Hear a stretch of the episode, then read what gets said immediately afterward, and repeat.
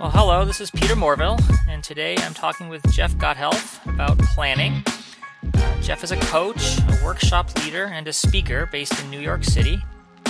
He's the author of Lean U X, which is about applying lean principles to improve user experience. Uh, he's recently written a new book called Sense and Respond, which uh, will be available in February. Uh, Jeff, maybe you could kick things off and tell us a little about your new book.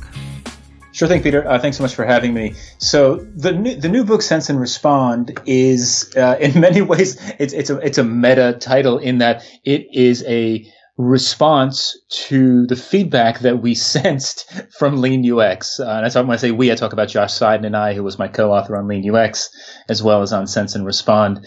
Um, we got lots and lots of interesting feedback over the years from Lean U X. It, it came out originally in March of two thousand thirteen, so we are three and a half years into it. We just released the second edition of it um, back in October of two thousand sixteen, and there have been lots of interesting ideas excuse me, um, about how uh, this these ideas work. But the overarching theme that we got over the years was we buy this way of working. We want to work this way.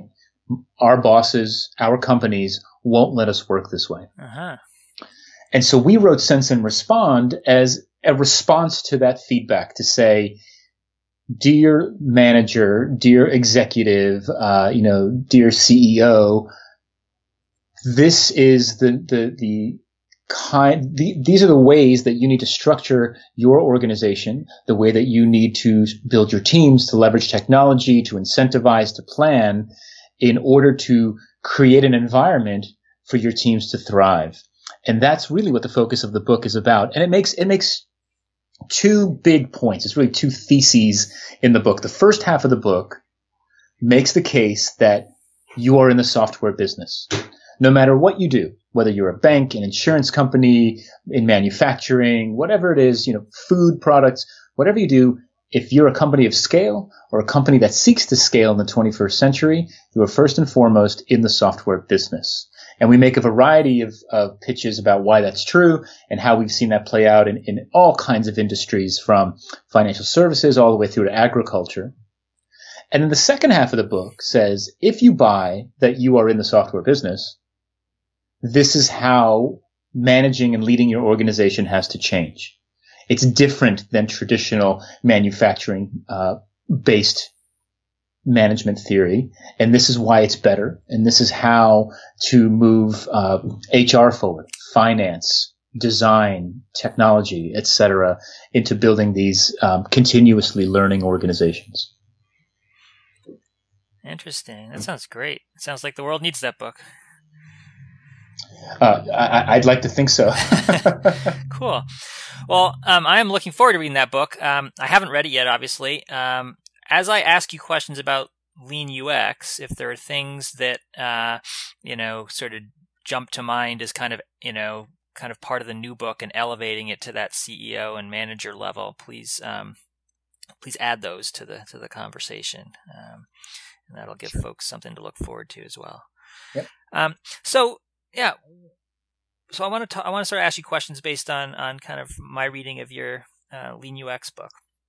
Um, so uh, in there, you you explain the three foundations of Lean U X are design thinking, agile software development, and the Lean startup method. Um, all of which are aligned with the principle that's stated in the Agile manifesto of Uh, responding to change over following a plan, uh, you know, along with some other principles. But that one is pertinent to our conversation, responding to change over following a plan. So I'm just curious if you could start start out and just tell us a little bit about your perspective on planning and, and, and is there a place for it in Lean U X?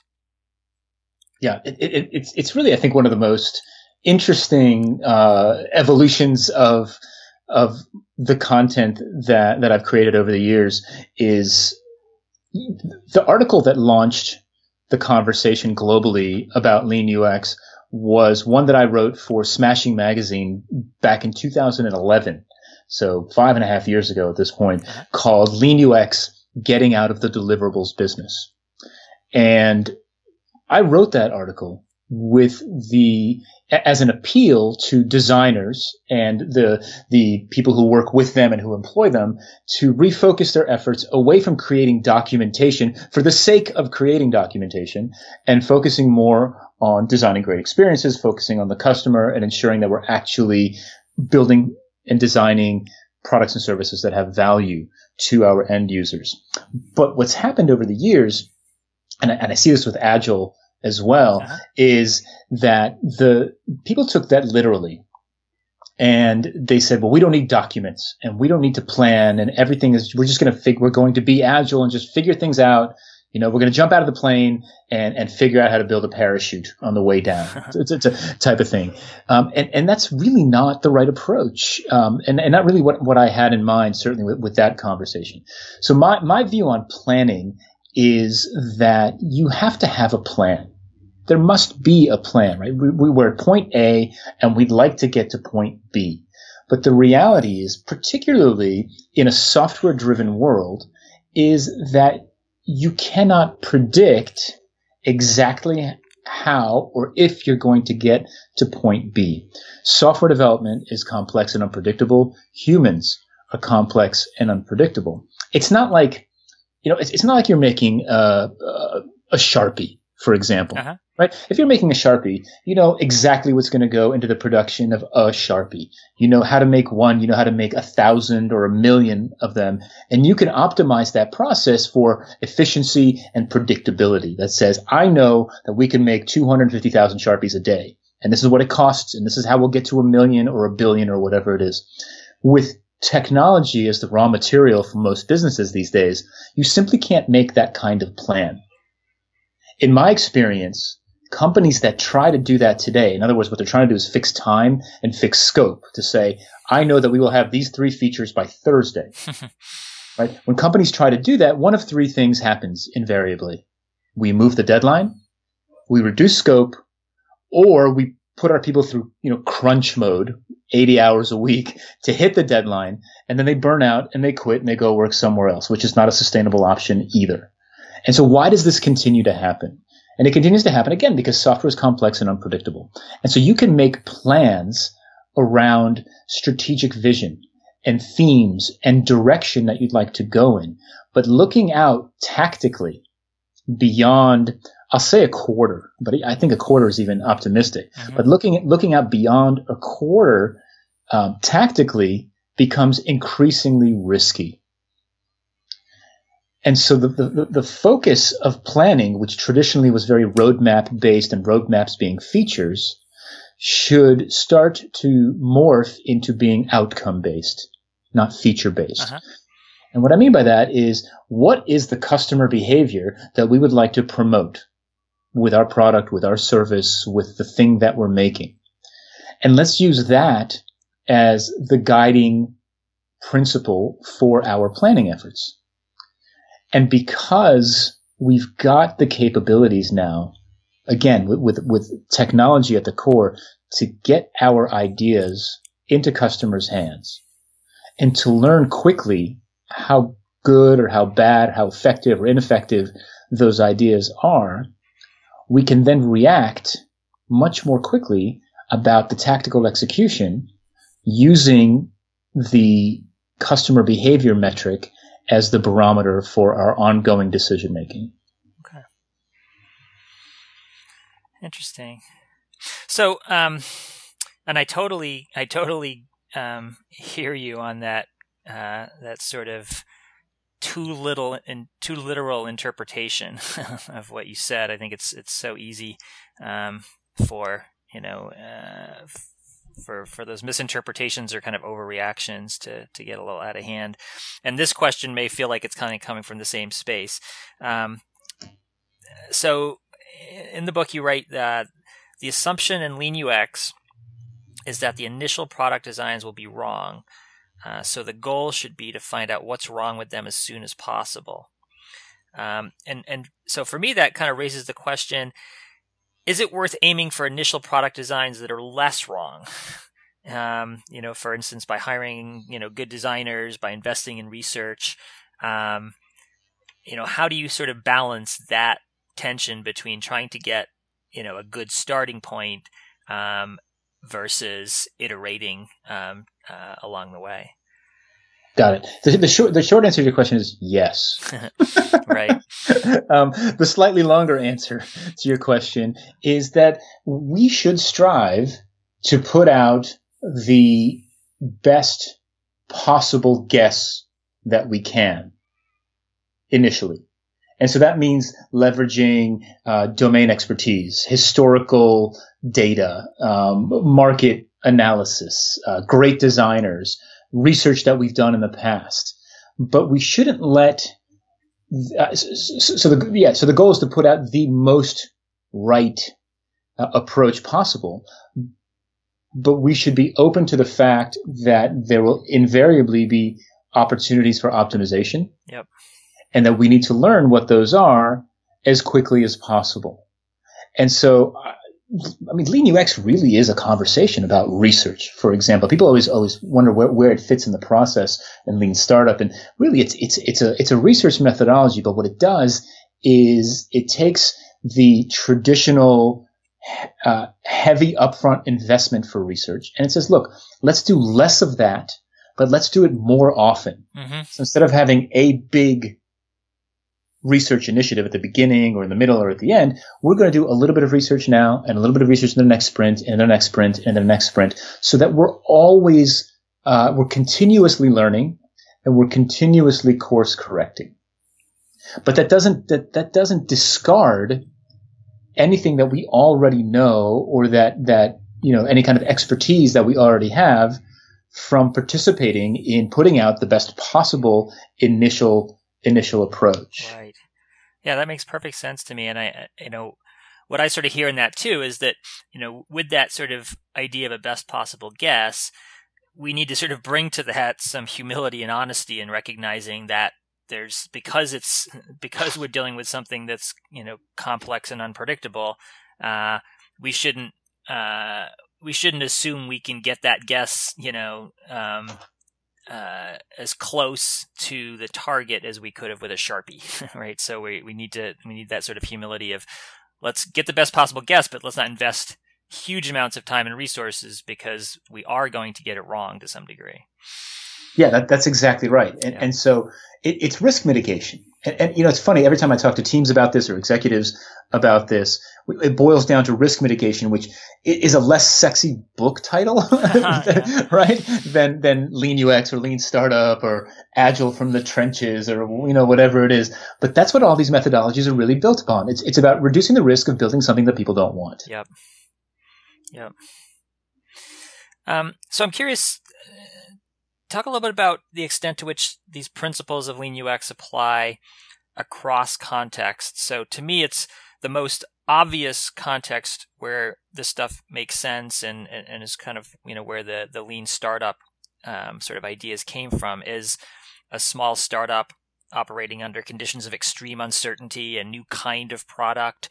Um, You know, that's one end of the spectrum. The other is something like a Fortune five hundred or a federal government agency. You know, to what degree do these principles apply across that context, um, or or are there things that just don't work in those those sort of larger, more formal places? So the the principles, in other words, the values of these methodologies like Lean Startup and Agile and so forth, uh, I think they apply universally. Mm-hmm. They they they simply teach us to. Uh, to have that, uh, what Astro Teller calls enthusiastic skepticism, uh-huh. uh, which I, I love that phrase, um, right? To, to, to have our strong opinions loosely held and to continually validate, continuously validate that we are working on something of value to our, to our customers. Now, that said, the tactics must vary from organization to organization, from industry to industry, right? There are certain things that you can much more easily do in a B two C retail environment than you could in a B two B finance environment or a regulated healthcare environment or even a government agency. But the, so that requires a bit of creativity and improvisation and, you know, boundary stretching uh-huh. here and there. But the values of short cycles, continuous feedback, responding to change, uh, con- you know, continuous improvement, continuous learning, those values uh, are, are evidence-based decision-making too, which is a key component of this. Those ring true regardless of industry or uh, or domain. Yeah. And I'm guessing it's those. I'm guessing it's those larger, more established corporations where um, that need for sense and respond is most pronounced. Uh, well, yeah, which which is fascinating because they have the capability to do this mm-hmm. better than anybody else. They've got the market share. They've got the customers. They've got the employees. They've invested in technology. They've uh, they've built a brand. People are looking to hear from them. People are interested in communicating back to them. And so, by people I mean customers primarily. Uh, so, so the the all the the ingredients for a fantastic continuous feedback loop are there. It's just a matter of organizations recognizing that, and then wanting to take advantage of it, and then learning how to, to leverage that information in, in a meaningful way. Uh-huh. So you talked about, um, you know, sort of Lean U X being a conversation about research. Um, and, you know, I also sort of see it as, a, a, you know, kind of research and design and planning kind of going together in that context, um, that you're sort of changing the way that that that those three things are done, that you're doing them more iteratively. Um, you know, can you talk about the planning piece a little bit? Are there are there are there sort of conversations around planning that you have with folks as you're trying to explain uh, this these methods? Yeah, th- th- this is by far the hardest part in this whole in this whole thing, and it, and this is where the conversation really breaks down from manager or leader to execution teams, because the teams, they know how they want to work. But the manager says, well, terrific. I need to know where you'll be in a week, in a month, in a quarter, in six months. Can you just tell me so that when I get asked by my boss, I have a good sense of what's happening? And so that's really where this starts to break down. And so we'll start uh, – th- th- this conversation starts at the tactical planning um, stage, but it really rolls up much further, h- much higher in the organization. So so the, the tactical manifestation of, of modern planning, and certainly the way that we've laid it out in Sense and Respond, is um, that you have to pick uh, corporate success goals, what com, com, more more popularly known these days as O K Rs, uh-huh. uh, out, outcome, objectives and key results. And those are generally measures of customer behavior. Even things like at, at the at the highest corporate level, uh, sales, revenue, profit, uh, N P S, those types of things. Those are all measures of customer behavior, right? People bought more stuff from us. They paid a higher price. They told their friends about us. They liked what their experience. Um, and as you start to break those things down into leading indicators, you can start to task either business units or specific teams with shifting these leading indicators of corporate success. So what drives sales? Well, repeat visits, um, high N P S, uh, friends' recommendations, things like that. Okay, terrific. We'd like a team working on driving an increase in word-of-mouth recommendations for our product. Okay. Now all of a sudden you're saying, okay, we've got this group of folks who are now targeting this objective for the next, you can even say a year, right? Now what they're going to do between today and the end of twenty seventeen, we don't know. But what we're going to do is we're going to we're going to give them the leeway and the empowerment to figure that out through rapid experimentation, continuous feedback, and learning. Now, what the onus is on those teams is to report back to their managers and to their leaders to say, we tried this, it didn't work, here's what we learned, and we're going to try this next. And when something works, it's to say, we tried that, it worked, we've now increased word of mouth marketing, uh, word of mouth uh, acquisition by eight percent. Our goal is thirty-eight percent, so we've got a little bit more ways to go. Uh-huh. And so what this does is it t- it gives you a roadmap, but that roadmap is based on uh, customer behavior, not specific features. Right. Now the challenge, the biggest challenge in this, well, there's, there's a lot of challenges. First of all, most companies simply don't work this way. But where this starts to get interesting and more complicated is the further up in the organization you go. Because writing a roadmap like that is not necessarily any more or less challenging than writing a traditional roadmap. But if it doesn't align with the manager and the team's incentive structure, they're never going to work this way. Mm-hmm. So if they're incentivized to ship features, if that's what the performance management system is measuring, if that's what they're getting uh, bonused on, uh, what they're getting evaluated on, then they are going to optimize for features. Yep. And that's where this gets, that's really where the conflict hits here, is it's about, um, I would love to work this way, but I don't get paid for shifting customer behavior. I get paid for launching two-factor authentication. Right. Right. You know, what's interesting is, because you said that, you know, this is um, by far the hardest part. And I think very often when, when that's true, there's, there are cultural issues at work. And, um, I, th- you know, what I sort of am, am hearing underneath this is culturally, there's this um, fear of acknowledging the inherent uncertainty um, as we look forward, and you know, defining features and saying, okay, put this on a roadmap. You know, I want to know when this is going to happen, when that's going to happen. It creates this illusion of certainty, um, and.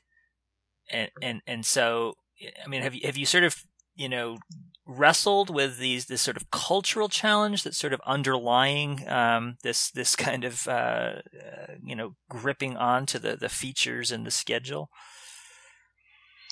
Yeah. So, so and that's really one. Of, it's one of the key themes too in in um, Sense and Respond. Mm-hmm. We we touch on it in Lean U X, but we really hit it hard in Sense and Respond, which is embracing uncertainty. Yeah. That that's the key here. The key here is that you, you look, no one can predict the future. But in traditional manufacturing, you could at least say, we know the factory spits out two hundred fifty thousand Sharpies a day. So so I can tell you that by the end of the week, we'll have one point two five million Sharpies. Right? You simply can't do that in a software-driven world, in in a in a modern business. And so uh that is the key here. The key is to embrace uncertainty and for it to be okay to be wrong. Right. That's that's the key. And I think that that's where people fear the uh-huh. the uncertainty, is to say, well, if, if I make this prediction and I'm wrong, I lose my job. Right. Or if I commit to these features and we don't hit them, then I lose my job. And that's really where this or, or I get, you know, I don't get my bonus or, wh- or whatever it is. And so that's the other cultural component here, is to say, if we embrace uncertainty, if we're a humble organization, top down, then it's okay to be wrong and it's okay to learn from that. Now, to be clear, the learning has to be cost effective. You can't just work for eighteen months All right. and then tank the project because, oh, I was wrong. And that's where these lean and agile principles come in uh, that say, look, let's find out as quickly as we can, as cheaply as we can, if we're wrong, and then let's adjust course and learn from that. Yeah, that makes sense. So I want to switch gears. Um, so we're kind of start to wrap up. Um, speaking about uncertainty, uh, you know, there's lots of disruption going on in our world these days, and um, I just noticed that uh, uh, there's there's news that, that Google is spinning out their self-driving car technology as a separate company, and so that's sort of happening. Um, And at sort of a much smaller level, I noticed um, that in scheduling this interview, you you you you were using an artificial intelligence personal assistant called Amy Ingram. Yeah. I was just kind of curious how that's working out for you. Um, so I so, so the service that I use is called x dot a i, uh-huh. and uh, I've been a, a user of it for a, over a year at this point. I was a beta tester, and um, they've converted me into a paying customer. Okay. So it, it, in that sense, it works really well. I. You know, it's, I didn't trust Amy. And by the way, you have a choice. You can choose Amy or you can choose Andrew. Okay. Uh, in both cases, their initials spell A I. Got it. Um, but, uh, the, I didn't trust it at first. I really didn't. Um, and so they, they know that, and they, they copy you on all communications for the first three meetings that I'm going to say she sets up, or that it sets up. Uh, the, the gender pronouns are getting a bit tricky with this. Um, but, uh, but they've really refined it to a point where, uh, Amy schedules ninety percent of my meetings successfully. She handles almost all situations, and they've created it in such a way that whenever the algorithm bumps up against something that she doesn't know how to handle. Uh-huh. Uh, she just forwards it to me and says, I don't know how to handle this. Um, but it's, it's conversational. And I, I, I can't tell you how many people don't know that it's not a real person and, and send her messages uh-huh. uh, all the time. And so they've done a terrific job at emulating natural language, reactions, that type of thing. Um, and, uh, you know, At, at what, what I think I pay forty bucks a month for it now. At forty bucks a month, it's, it's a lot cheaper than, than a real life personal assistant, and takes care of, you know, ninety, ninety-five percent of my scheduling, saves me hours every month, tens of hours every month. Wow. That's cool. Yeah. And it obviously worked because we're talking. Yeah, absolutely. Uh, so, um, any other tools or strategies that you, you're sort of using for planning or productivity? For planning my productivity, I use uh, so, so for me, my key tools are Trello. So I use a personal Kanban board that I've created for myself in Trello. Uh-huh. It keeps me honest, and I and I I run uh, almost all of my personal projects on Trello, uh, which is to me just a really it's it's just a you know it's just a to-do list, but it keeps me honest. Uh, I use my calendar. I live and die by my calendar. I, I, when I work with folks, I, I, I give you a funny anecdote. I was trying to make a, uh, make a meeting happen with this author over in Spain. And I said, when can we schedule a call? And he said, if you see me online on Skype, just call me. I don't like to schedule calls because it detracts from my writing uh-huh. uh, flow. And I was just blown away. It's really just it's it's it's so it's so one hundred eighty degrees from the way that I function. Yeah. Like for me, when I'm when I have free quote unquote free time, the last thing I want to be doing is to be on a call. Yeah, yeah. Right. And so uh, for me, it's all about my calendar. My calendar, I live and die by that for productivity. If it's on my calendar, it exists. If it's not on there, it does not exist and is not happening in my world. Um, and I, so I always try to block off my afternoons for, for actual work, not just meetings and phone calls. Uh-huh. And, um, and then the other tool for me is my inbox, uh, which I, I, I really work towards inbox zero as much as I can. So between inbox, calendar, and Trello, that's my productivity and planning okay. system. Makes sense. So we're just about out of time. Any sort of last thoughts or suggestions?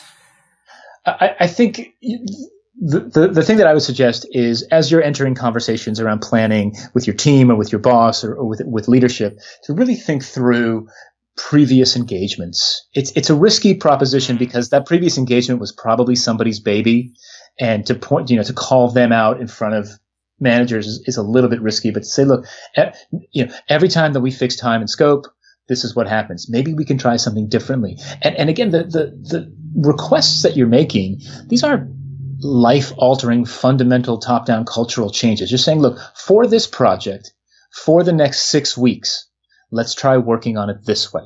And at the end of six weeks, let's get together and do a retrospective, which is another great Agile principle, value, and tactic. And to say, look, how did the last six weeks go? Was this better than the last time we tried to do something like this? And and yes, no, how, why, and then keep getting better and keep improving. I think that's the key, is, is to really try to push forward uh, experiments in process change and in planning change, and then reflecting on how effective or ineffective those were and why, and then improving from there. Yep. That makes absolute sense to me. I totally agree. Um, and, and with that, I want to thank you for uh, taking the time to talk. I've really enjoyed our conversation. My pleasure, Peter. Thanks so much for having me. All right. Thanks, Jeff.